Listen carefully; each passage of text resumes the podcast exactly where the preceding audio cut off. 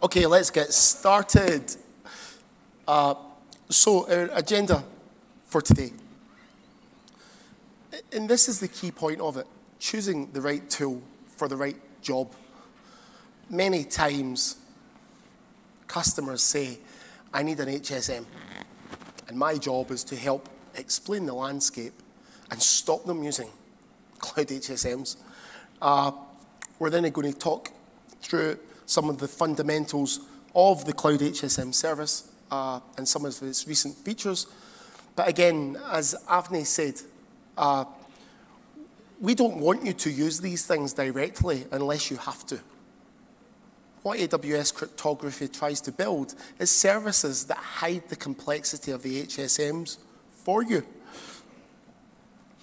We have a bunch of related sessions. Have these all been now, or some of these still to I come? think some of these are still to come. So Secrets Manager should be coming later, uh, and KMS is later today as well, I believe. Okay. But they will also all be on YouTube. So within a couple of days, um, you can grab any of these sessions online. Okay. So Avni is the product manager for the Cloud HSM service. Uh, my name is Squig. I'm a principal security SA. I spend my entire life now in financial services uh, because it's difficult and financial services have big challenges with regulations and security, and it's my job to try and help them. So, first of all, AWS Crypto, selecting the right tool for the job that you have. We give you a range of options, and everything about AWS is about control. We want you to use a service where we're managing most of the stack for you. That lets us patch it, it lets us run it, and in return, you get a simple to use API with all the nice AWS integrations. And then we go through a spectrum that takes you to I want full control of this. I don't want Amazon to have any role in this, for example. Uh, I want to do it all myself, but I need you to handle the hardware and the racking and the provision of the service to me. Cloud HSM sits on the right of that picture, and KMS sits on the left of that picture. And then you get to choose what's right for you and your organization and your requirements. So, the key AWS crypto services, hopefully, many of you that use our platform are familiar with them. So, we have the key management service on its own. This is the main one that underpins uh, many things we do. This is the service that makes it super easy for you to pick virtually any AWS service now and check a box and say, encrypt my data. We have AWS Certificate Manager, Private Certificate Authority, which helps you build and run your own PKIs. AWS Secrets Manager, which is somewhere for managing your secrets, a secrets vault, if you like. And then we have the Cloud HSM service and all of its raw terror and capability when you need something that does PKCS 11 or equivalent. So let's look at each of these uh, quickly. The main thing is this the root of trust in all these services is an HSM. The difference is with KMS, those can be HSMs that we manage. With Secrets Manager, we manage them. Uh, with PCA, we manage them. With Cloud HSM, you manage them. But the entire thing is when a customer says, I need an HSM, well, you can use any of these services then, because all of these services are based on HSMs. Let's look at the first main use case. I want to encrypt my data in AWS, sign things on AWS. So, AWS KMS. The main launched service has AWS built and operated FIPS 142 level 2 HSMs. They've got a bunch of level 3 characteristics around physical security, for example. But these are general purpose HSMs that we built ourselves that can run at the performance and scale that we need to be able to run at to then offer all of these other AWS services easy access to go and get data keys to encrypt customer content with AWS identity and access management, wrapping it from a control plane operation point of view, and AWS CloudTrail giving you logs of all the activity that happens.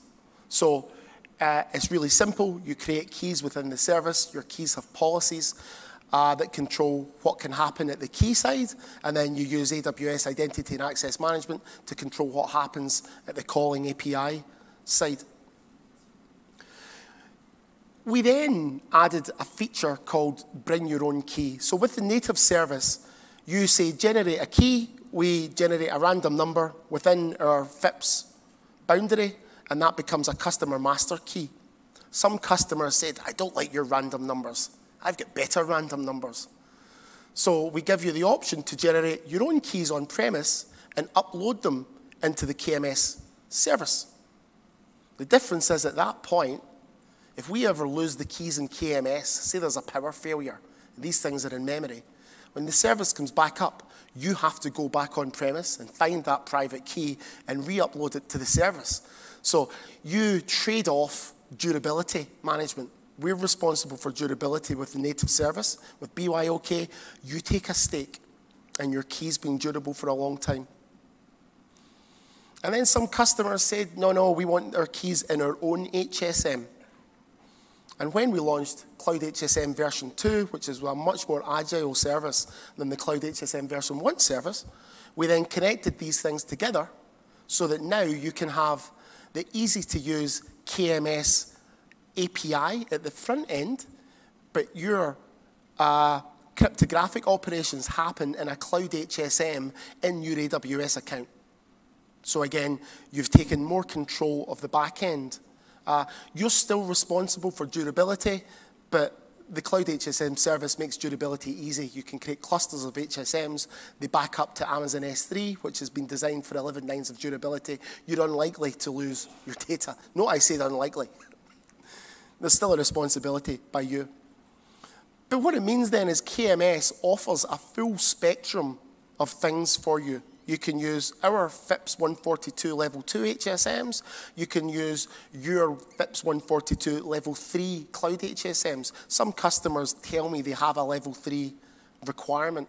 And in that usual way, we launched at level 3 and a customer come back immediately and says, well, I want level 4. Are we doing a level 4 HSM?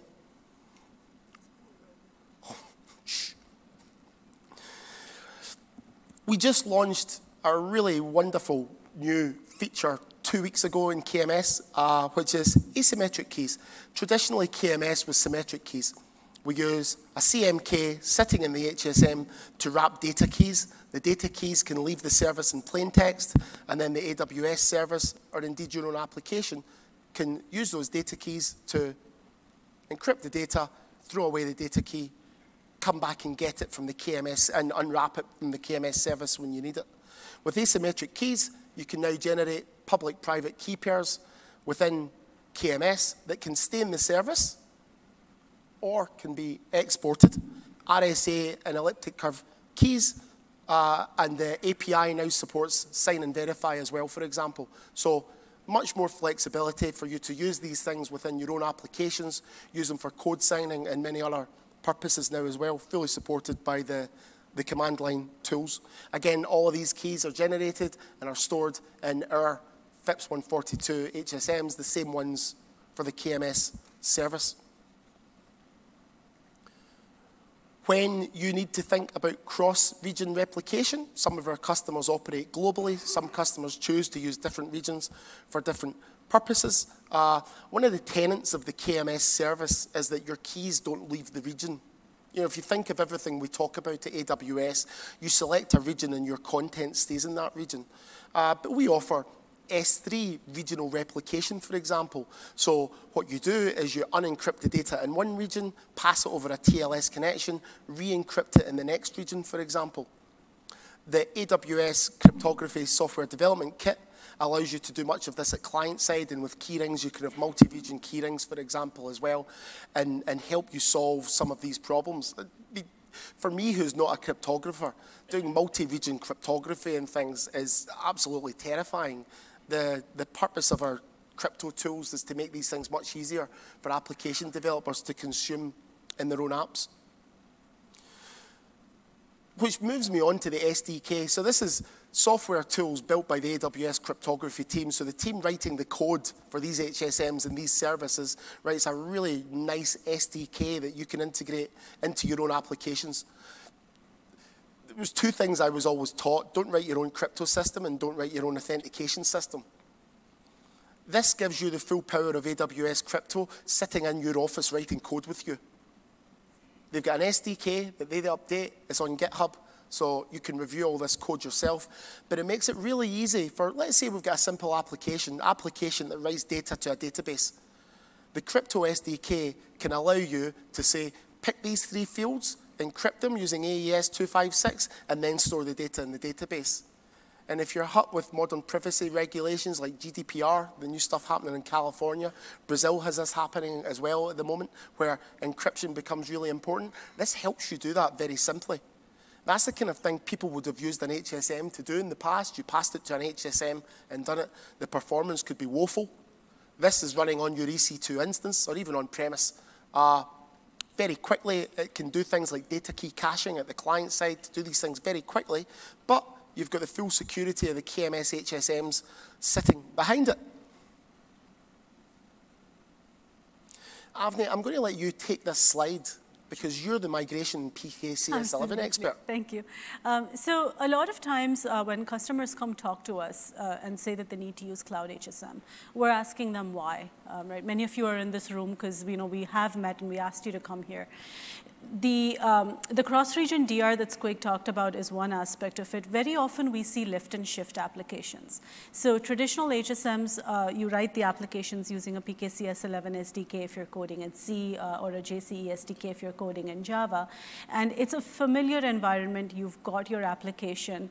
Um, it feels like you just want to lift that code, put it into the cloud. And because KMS doesn't speak PKCS11 or JCE, it speaks the encryption SDK, um, you feel like cloud HSM is your only choice which may be the case, but um, when you're using PKCS11 or JCE, uh, in exchange for the standards, uh, the standard programmatic interface to crypto, you are giving away all the power and flexibility of AWS identity and access management, IAM, roles, policies, metadata, tags off, right? That's what's encapsulated in the encryption SDK which is also available in C and Java and Python on multiple languages and open source.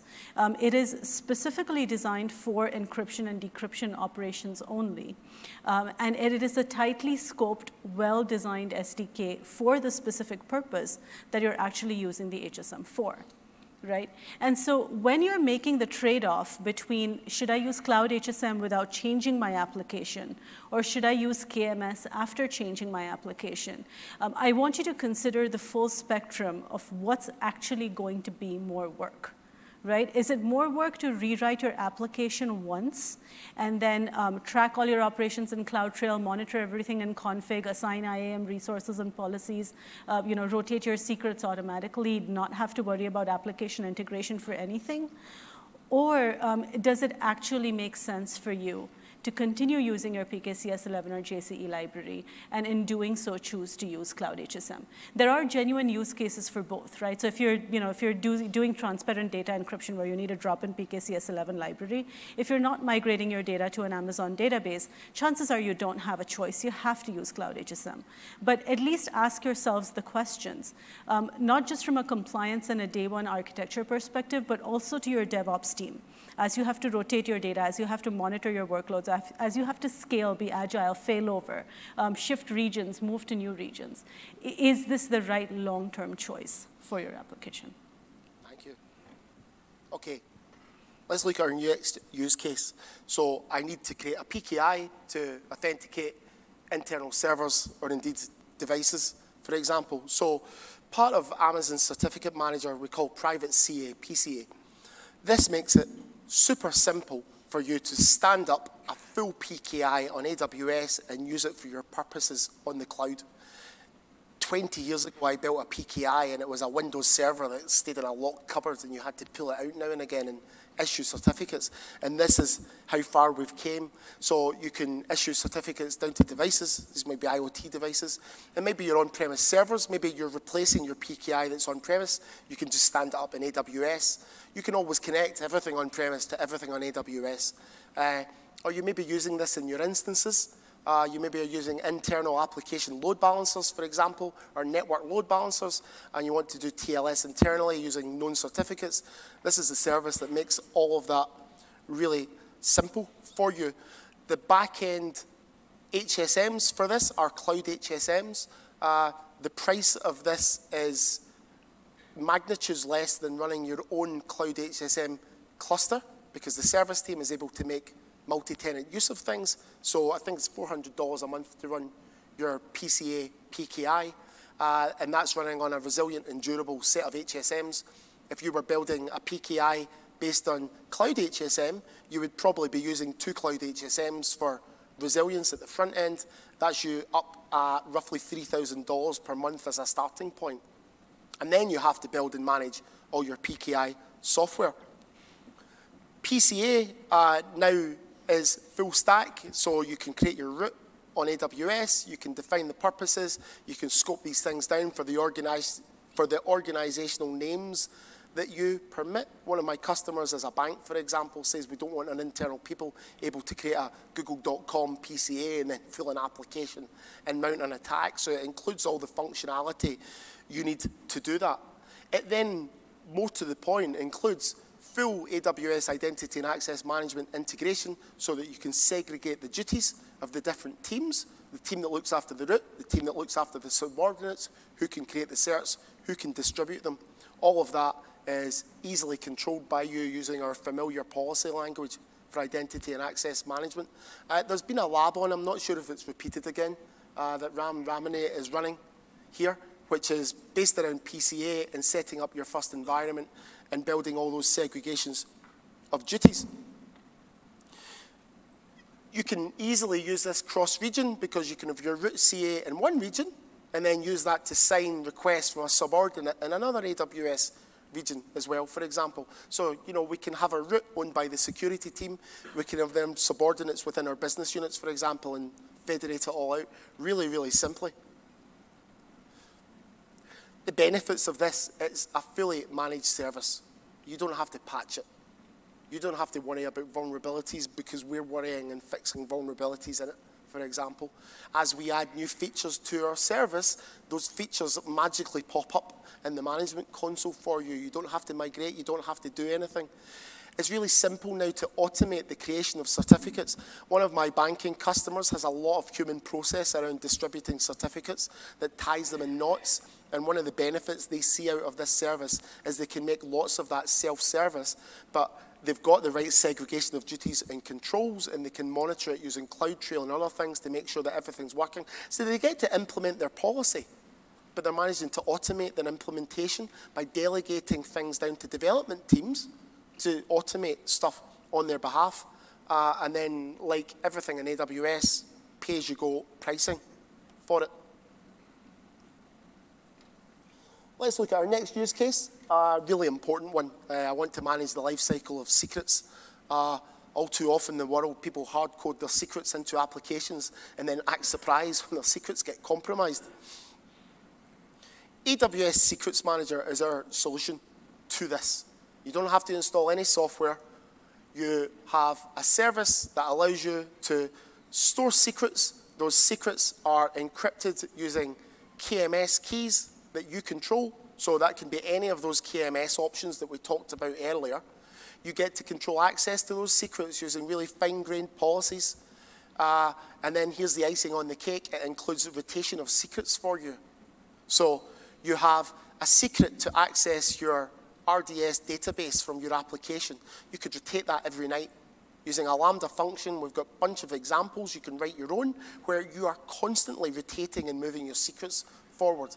And you can scope then the lifetime of your secrets down to really small values so that on that day the worst thing happens, the time that you might be exposed can be as, can be as short as possible.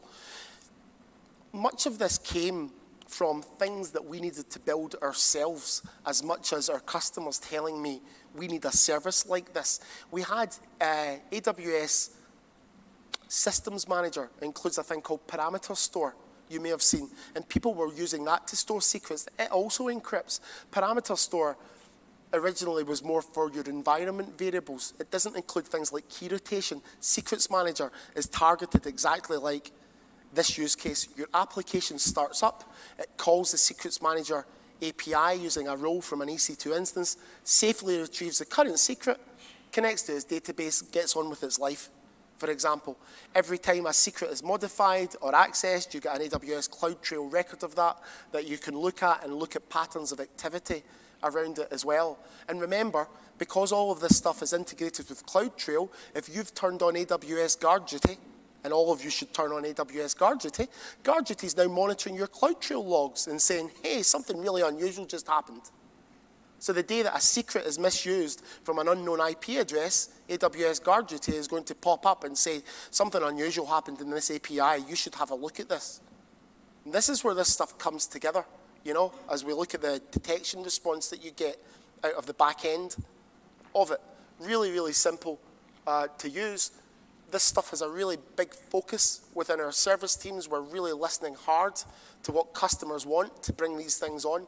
I must say, sorry, to pause for a second, keep us on our toes. As you look at these services, tell us what you want them to do next because we're focused on your requirements. Do that through your TAM, your AWS account manager, by emailing any of us, for example, and we take that feedback and look at what we need to build for the future.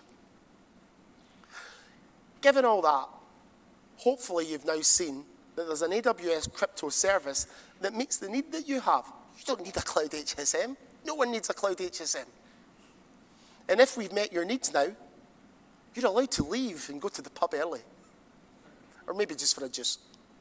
Now, on our last use case, if that still hasn't met your needs, and you need direct access to the full power of a FIPS Level 3 HSM, then Avni is going to now take over and cover that because she loves her HSM I so love much. my HSM. And, and, I'm and, HSM and as an. SA, I don't go deep enough on this stuff. It's all good. Uh, the only thing I was going to add is uh, the one thing that you should not use Secrets Manager for is to store the passwords to your Cloud HSM cryptographic users. Um, I kid you not, I have requests for CloudFormation templates and automations and SDK automation where you can take cryptographic user passwords and store them in Secrets Manager. Uh, and of course, having lived through the first half of this talk, you know my question is going to be, why are you using Cloud HSM at all? Well, because we don't think KMS is safe enough. Well, you know, why are you storing credentials to your HSM in KMS? Well, we're not, we're using Secrets Manager. Well, Secrets Manager protects it using KMS. Someone left. That's awesome. I know. Someone left. We've won. It is. Um, Two people so just, uh, uh, the, the point of all of this is be cognizant of the threat model that you actually have, uh, and also be cognizant of how easy it is to inadvertently create security issues or security errors that you're in fact trying to avoid as you use Cloud HSM, right? The reason you're using Cloud HSM uh, is because you need control or you want control. You want control over the algorithms. Um, you know, admittedly, KMS Private CA Secrets Manager are special purpose services. So if you need HMACs or key derivation or blockchain, uh, actually blockchain is supported in KMS now, uh, but you know, some of the key, key derivation, for example, SSL offload, you are going to need a general purpose HSM with the full flexibility that Cloud HSM offers. Uh, but if you don't need that control, then you can use the other managed services. Generally, you'll also use Cloud HSM because you need control over your users. You explicitly want to be outside of AWS IAM uh, because you don't want to have AWS managed identity in the HSMs that store your corporate secrets.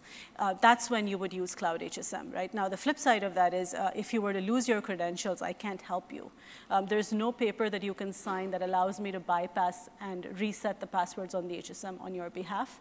The best I can do is save backups for you, and you can restore a cluster from there. Right? So if you've accidentally changed a password and fat fingered it and don't remember what it is, you can go back to an old password. But if you lose your cryptographic officer passwords altogether, that cluster is gone. We, we, we can't help you. But you're choosing that control when you choose an HSM. Um, the HSM also gives you control over application development. Control over threading, control over application languages, where your apps live, how they're used. Um, all of that, you have much more flexibility with a general purpose HSM. Now, with that control, comes an immense amount of responsibility. So for those of you who raised your hands, about half the room who've managed HSMs on-prem, um, you know that provisioning can take two to three weeks. You have to do key ceremonies. You need to um, clone them into groups. You need to make sure that the load balancing is working. You have to redefine all your clients. You have to redeploy all your clients. If an HSM fails, you have to go through that entire process again. Uh, when you have to update firmware to add algorithms or patch security issues, you know, you have to take each HSM down one at a time, SSH into it, update the firmware. Sometimes it doesn't work, roll it back, see what broke, try it again, um, and, and it can take a really long time. Um, backups are a significant responsibility when operating your own HSMs. Um, these HSMs are designed to lock out if you you know, enter the wrong login, for example, a certain number of times, which means if you've rotated a secret or a credential and it didn't propagate, um, you can take out your entire cluster within a couple of minutes. And if you don't have that backup, you've lost all your keys. So manual backups was another issue that our customers with traditional HSMs uh, were really struggling with.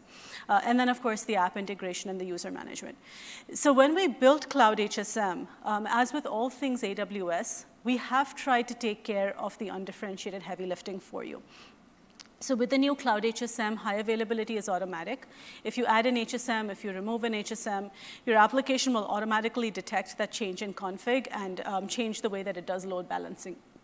If the um, network in a particular availability zone is slow, it will automatically rejigger the traffic as well.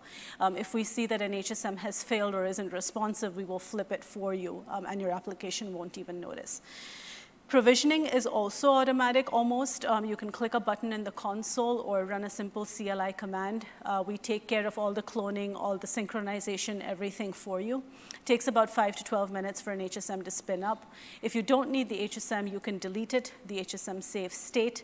Uh, you don't have to be billed for an HSM you're not actively using. We take care of all the maintenance on the HSM. So the firmware upgrades are transparently handled for you. Again, your application will never notice as long as you have two HSMs across two AZs. It'll just transparently switch over to the new one. Um, you might see a snap in sessions when one HSM goes away and another one comes back. But as long as you have retries built into your app, you'll see a momentary increase in latency, and that's pretty much it. We take care of backups for you as well to a certain extent. Um, so we can't see what you're doing on your HSMs, which means I don't know when you've changed a password or added a user or created a new root C or a new subordinate CA. But once a day, our service will automatically take a backup of your HSM for you. You can also force a backup to be created by adding or deleting an HSM, um, and that way you can have a snapshot after a major mutating change. Application integration remains your responsibility. We provide C and Java SDKs, OpenSSL. And uh, user management, again, remains your responsibility. So cryptographic officers, cryptographic users, quorum, policies, passwords, all of that is entirely up to you. And it's handled through command line utilities that we vend to you that you run on your end. Um, so the other question I frequently get is why don't you have um, AWS SDKs for creating users? Um, we don't because by definition you don't want it when you're using Cloud HSM, right? So uh, we deliver in Cloud HSM uh, single tenant FIPS 142 level 3 HSMs in your VPC under your control. Uh, we have zero config high availability. We have audit logs and HSM metrics, but these are not in CloudTrail right? I'm going to pause for a second and let that sink in. Because AWS cannot see your transactions with your HSM, the operations you conduct on your HSM will not show up in CloudTrail.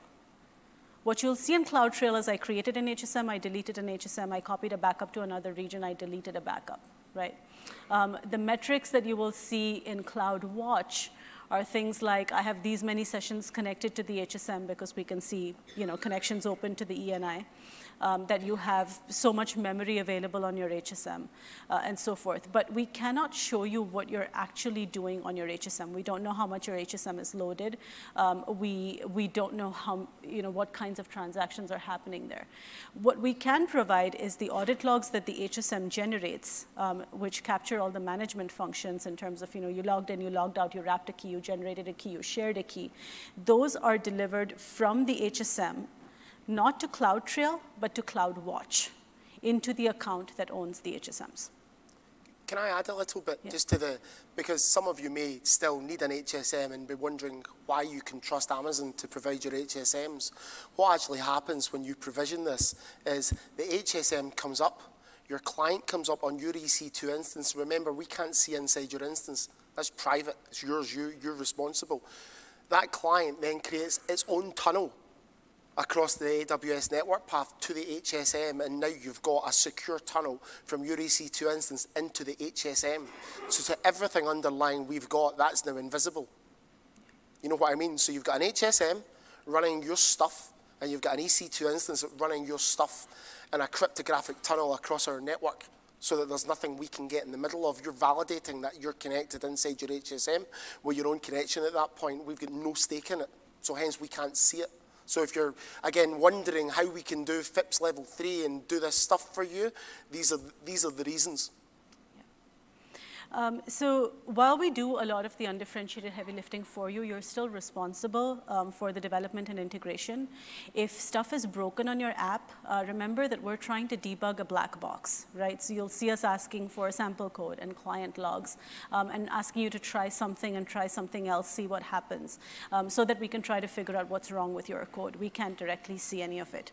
Uh, performance is also your responsibility, making sure that you've optimized your application, uh, optimized your architecture, uh, and that you've multi-threaded and loaded your HSMs enough that you can get the most throughput from them. Uh, user credential management, any key management is all your responsibility, and then monitoring and scaling, you know, making sure you add HSMs when throughput is necessary to be increased is, is also on your call. So to summarize the, op uh, the options you have in crypto, right? Again, you can use the HSM bare metal, so to speak, with Cloud HSM. Um, or you can take advantage of management layers that we've built for you um, so that you have more elasticity, scale, availability. You don't have to worry about all of that. Um, and so that you can take advantage of AWS monitoring, um, AWS policies, AWS control. One may be right for you, the other may be right for you, but we want, to, we want you to be aware of the complete spectrum of choices you're making. Um, with KMS Private CA and Secrets Manager, um, your secrets are stored on AWS managed hardware under AWS's control. So you can still read our SOC controls, you can read our security policies, you can see how the device, uh, how the service is implemented. But at the end of the day, you're trusting us to handle this work for you. With Cloud HSM, for better or for worse, all that control and all that responsibility is yours. Um, similarly, the operations, uh, as we talked about, are logged in CloudTrail because these are all control plane services. For Cloud HSM, it's inside the data plane, which AWS can't see, so you have to rely on your application or whatever the HSM provides to you in CloudWatch.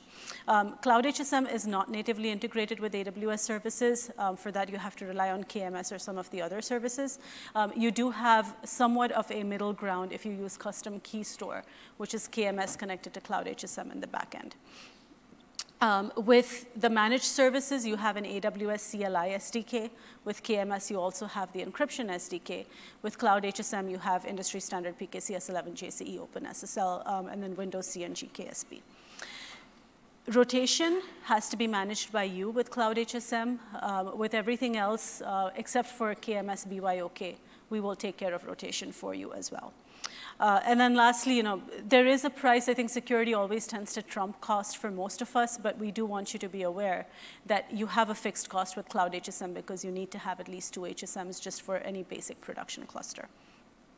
It's a dollar per key in KMS per month. You know, it's virtually free. It's virtually free. It's actually almost a dollar per key in Cloud HSM too. We have a capacity of 3,300 keys. If you use it then. So to if get your you, bang for your buck, yeah. stuff it full of keys. Full of keys. Here's, a, here's an interesting segue, because I got a question the other day saying, can I create a RAID 10 array of cloud HSMs? We got this, we have an internal version of Stack Exchange we use to help each other. And uh, some solution architect got from a customer, well, the customer's got thousands of keys to store. So they want to create this big cluster of cloud HSMs to store them. And by the seven minutes it took me to get to that answer to say, what on earth are you doing? 10 other AWS people had replied. Well, you use KMS. You get the private key from the customer. KMS generates a data key encrypt the key, store it in Dynamo, S3, or whatever. Why would you need to store those things in a, in a cloud HSM when KMS can wrap that data and do it for you? And it's a good example of when you're faced with these challenges that look like they need a cloud HSM, pull yourself back and look at the problem and look at the things available. And there might be a very cheap and performant way of doing that. Yeah. So um, I'm going to do uh, one more spiel of Cloud HSM versus KMS. This is the last aspect we want to bring home to you. Um, and this has to do with the capacity of the backend, right, and the responsibility for the scaling. So if you're using KMS with custom key store, where uh, you know, you're, you're, benefiting from the front-end integration of KMS with all the other AWS services, but you're generating and storing your keys and using them from a Cloud HSM cluster that you control. Um, to some extent, that gives you the best of both worlds as far as integration and security is concerned. From an availability and scale perspective, keep in mind that you have to make sure that there are enough HSMs in your cluster to handle peak load, even if a given availability zone has an outage. Right? So your worst case scenario is that you're at P99 load and an AZ goes down. You have to make sure that you have enough HSMs in your cluster to handle that worst case scenario. Whereas with KMS, oops, sorry. With KMS, we have a massive fleet of HSMs already sitting there and running for you right? So the availability, the scale, the elasticity is taken care of for you. Um, now, you may hit throttle limits, um, but those are generally soft limits, and we can adjust those for you. Um, the amount of planning and reaction time it takes to scale with KMS um, is generally simpler than the time it takes to scale with uh, Cloud HSM. And remember how you recognize these things in the management console? KMS is a regional service. You don't have to worry about availability zones. When you use Cloud HSM, it asks you about availability zones, and that's your good way of thinking. Am I responsible for resilience, or is AWS responsible for resilience? When it's a regional service, we're running everywhere in that region with the capacity to take AZs going down and not hurt our customers. And AZs going down are not things that happen very often, if ever. However, you should still plan on that happening because we never promise you that these things won't happen. The blast radius from loss blast of HSMs is exactly. really, really high. So be, exactly. be careful with that. All right, so with that, we're going to dive into some of the specifics of Cloud HSM. Uh, this isn't the power user session. Um, we do have different sessions that are uh, recorded online, but I want to give you a sense of how Cloud HSM works, right? Um, so all your HSMs live inside a cluster. A cluster is a regional construct. Um, your HSM instances, again, are single tenant instances in your VPC that live within the context of the cluster.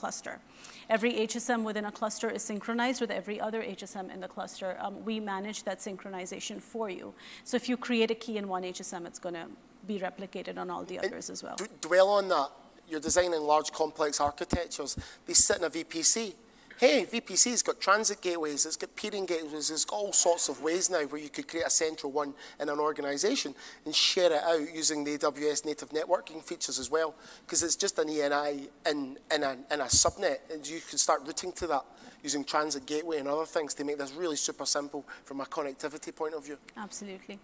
The, uh, the way that this magic works is uh, we create backups. Backups are a unified snapshot of your HSM, not just the keys, but also the users, the policies, the certificates, any quorum, any sharing that you may have. The backups are protected with a key called a masking key that is generated in the cluster you create it for the first time uh, and is only used within the HSM by the firmware for the explicit purposes of cloning and backups. Um, when you create clones of HSMs, essentially copies of clusters across different regions, this masking key is the same. Uh, and a lot of the magic of the synchronization works because of the masking key. Because all HSMs are the same, if you need additional key capacity, you're going to create additional clusters. But if you need additional throughput, additional transactions per second, um, you can add HSMs to your cluster. The concept of a cloned cluster is when you take a backup, so this is an image of one of the HSMs, and create a cluster from that backup. Uh, you can use this to have identical clusters across regions. Um, you can also use it to enable cloud formation to spin up new regions, new containers, and so forth. Creating a cluster for the first time is a manual process. Uh, there is no automation because generally you have to do a key ceremony to claim the cluster for the first time. But once that's done and you have a backup, you can leverage these backups to simplify your automation. Um, and then any HSM that shows up in the cloned cluster is going to have the same identity characteristics as HSMs in the original cluster. The service doesn't know that these are related, but you do. Um, and so you have flexibility in things like cross-region DR, um, where again, uh, you know, I'll defer to the deep dive talk, but you have a variety of tools available to securely sync keys across regions um, or across different applications if you choose to use cloned clusters. So when you use Cloud HSM, uh, the only time you're using the API itself um, is over here when you're managing your cluster. And again, these are the calls that show up in CloudTrail. When you're managing your HSMs, you're using Cloud HSM Management Util, which is a command line utility that works in interactive mode. Um, you have key management utility that takes care of the high availability and load balancing. That is a simple way to do key operations. We have the SDKs, PKCS11, JCE, Windows CNG, KSP, and an OpenSSL engine that you can use to build various applications. Whether you're using key management util or one of the SDKs, underneath you're using the client daemon. Um, this is a process that's continuously running. It's checking the status and configuration of your cluster. It's keeping track of your login status. Um, it, is, um, it is migrating, uh, sorry, it is load balancing across all available HSMs as well. Anything that goes through the client is end-to-end -end encrypted between your EC2 instance and your HSM, uh, as Quig mentioned. Only the control plane is visible to us. Um, only that is logged in CloudTrail. Everything else goes over the data plane end-to-end encrypted, and we can't see it. We also can't influence it, right? So um, your keys, your key attributes, any latencies, any throughputs, any failures, any absence to perform is all in that end-to-end -end connection that we can't see, right? What that means is um, that A, any compliance is owned by you, because we have no control or visibility into, you know, is your password strong? Is it taped to a sign on your, uh, you know, on your coffee room cork board? Uh, we don't know. Um, therefore, you will generally see, if you ask me, is Cloud HSM FIPS validated?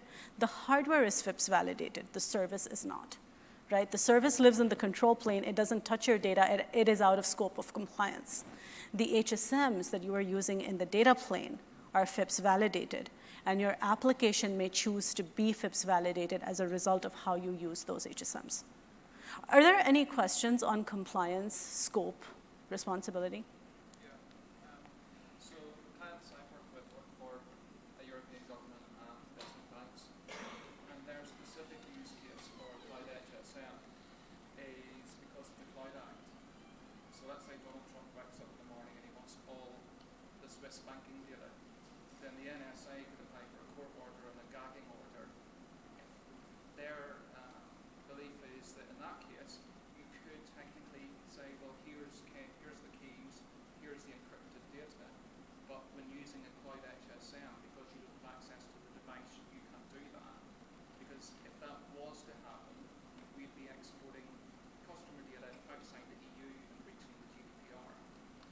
That's fair. So uh, the question is for those who could uh, you know, there are European regulations and other concerns where, uh, you know, one government may request access from AWS to your data.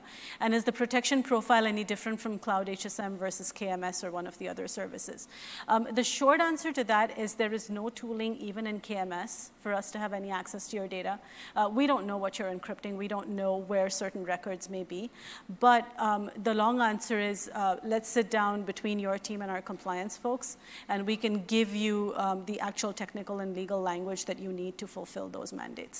Um, we don't believe that there's any difference on either side. We recognize that your risk profiles and your interpretations may be different. That's why we built Cloud HSM, so that you, know, you can choose the risk and control that you're comfortable with uh, as you move your workloads into the cloud. Let me add something to that, because my job is working day to day with large European banks. Uh, lots of them have been through their due diligence here and lots of them are using KMS natively, not even uploading their own keys. So uh, you always, have to make your own risk decisions. As Avni said, we can't extract public, uh, private keys from KMS. They sit in HSMs, and we've not built the tools. And our current thinking and position is that no one can force us to build the tools. Uh, you know, uh, and this is always a good conversation in Europe, and there's one I always welcome with my customers. You know, it's not one we, it's not one we shy, it's not one we shy away from. Uh, you're, you're traveling on a path that many have traveled before you now who have very similar fears and risks, you know, and they're getting over these things and they're using us and they're using KMS. Yeah. Um, and so,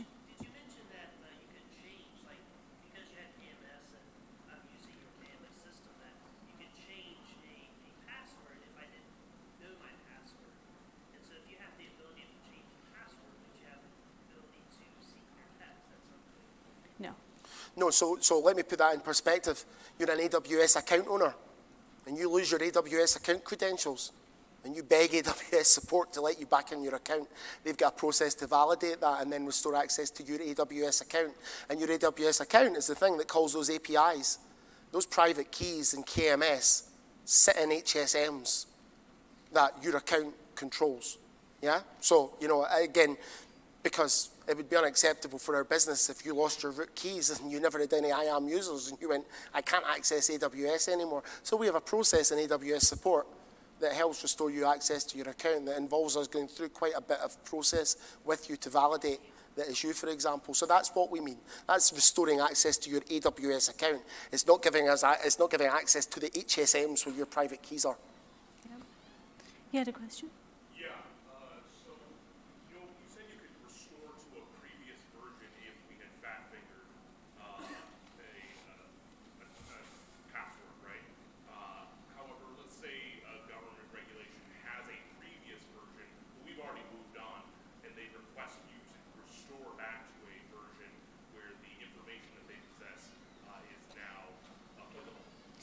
So you can delete backups. Um, we, while we take the backups for you and store them for you, you can delete your backups at will. Um, both through the API and through the console. Um, in fact, we explicitly recommend that you go ahead and delete backups when you rotate credentials uh, or when you've rotated keys.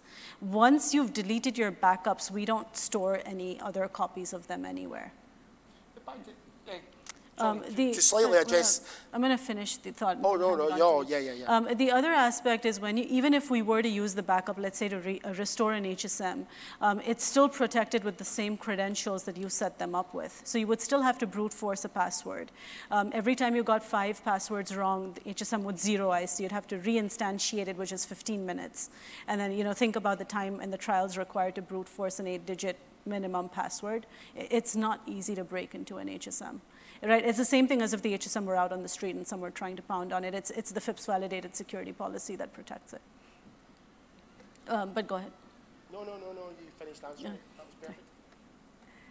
Are there any other questions? Yes.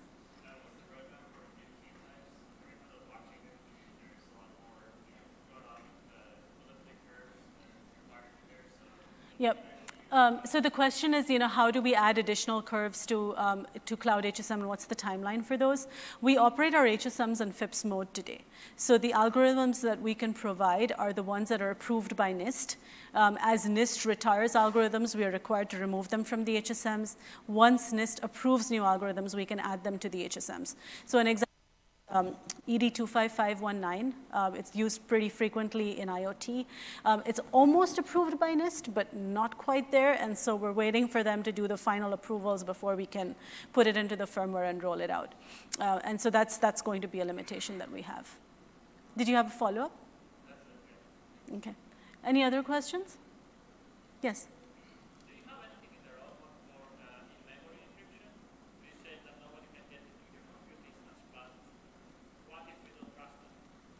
Then you do the encryption on the HSM.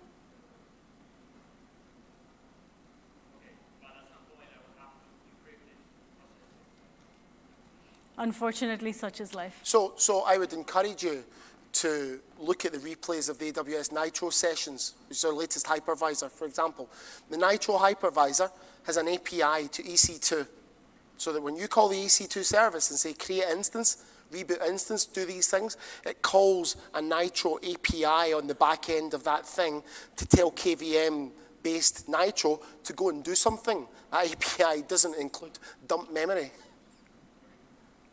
You know, we can't access the memory on your EC2 instance. It's your physical memory.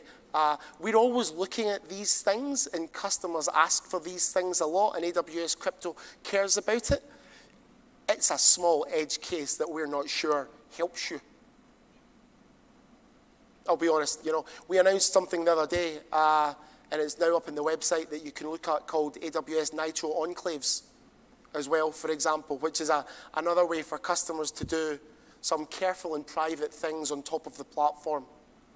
Without relying on the HTTP. Without relying on things like in-memory encryption or, yeah. God forbid, homomorphic Hopefully next encryption. year we'll have another section on here. Exactly. Get another and then, and then now that we've got a quantum computing service, you can try and break Shor's algorithm or create Shor's algorithm on the quantum computing service to break your cloud HSM oh, and yeah, get back in fun. when you fat-fingered the password. Other questions? Yes.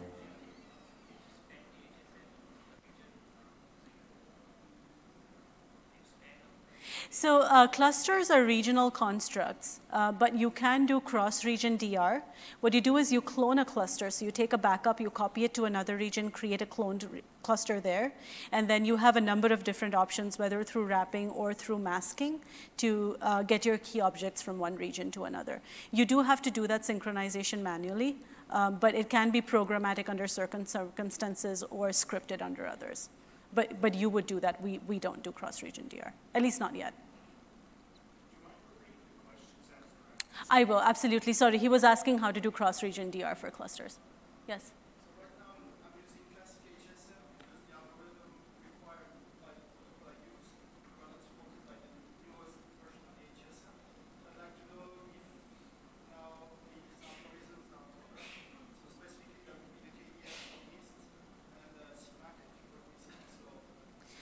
So KDF from NIST, if you mean the HMAC KDF? Yeah, that's the HMAC KDF. We shipped that. We shipped that about three months ago. We shipped uh, HMAC KDFs, the SP um, 108. CMAC is coming early next year. Um, so be patient with us, it's on the way. Uh, just make sure that I know that you're waiting for it, and I will send you early access as soon as I can.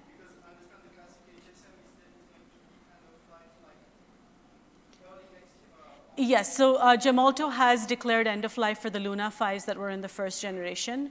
Um, and I think I know which company you're with. We've actually signed an extension with you, so you should be fine. Yeah, yeah, you'll, you'll be fine. We, are watching out for you. How's that fine. for personal service? Yeah, you know.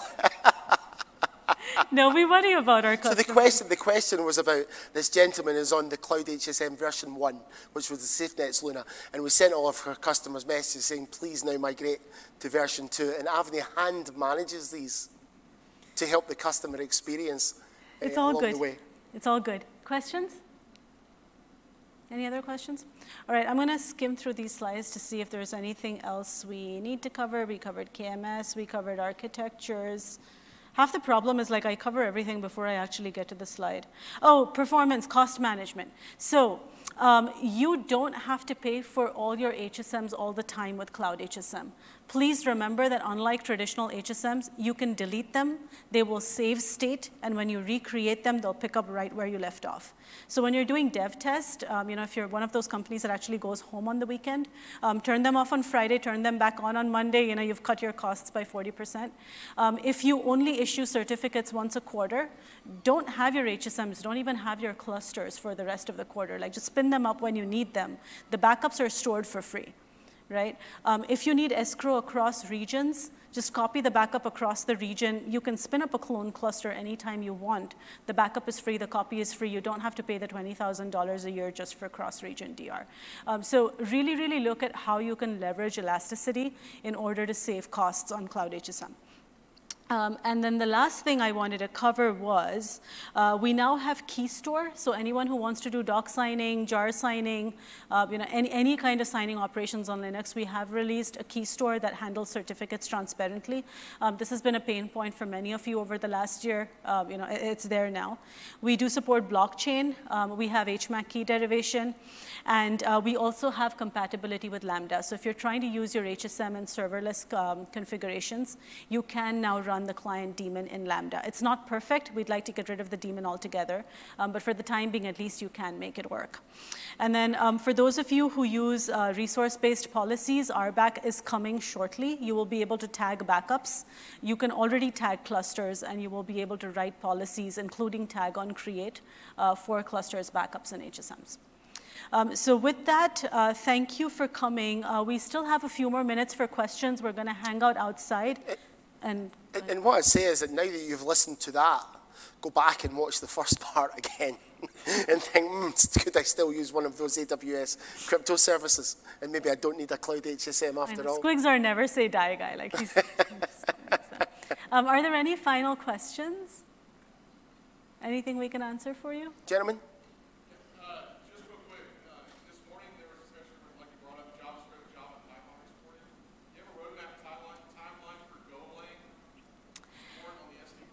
So we're looking into it. We do want to make the HSMs easier to use. Uh, Cloud HSM in general has a tenet of being compliant with industry standards. And there's really no Go standard for HSM access. Um, there are Go interfaces to PKCS 11, um, just like there's PyKCS 11, which is Python to PKCS 11. Um, that said, we are open to the possibility of building our own SDK, uh, which is an AWS proprietary programmatic interface to the standard HSM. Um, state. No, so KMS uses the encryption SDK, which is a proprietary interface, which is essentially create key, delete key, encrypt, decrypt, right? Um, that is available in a large number of languages, and the spec is open source, so there are open source projects in a number of different languages. Uh, make sure that they know that that's something you're looking for. I'm sure it's on someone's yeah, roadmap. tell your AWS account manager you want it. That's the easy answer. Thank you. All right, uh, please make sure you rate the session before you leave. Again, thank you for coming. Wish you a very happy yeah, thanks, reInvent. Everyone. Don't forget to replay tomorrow. Thank you.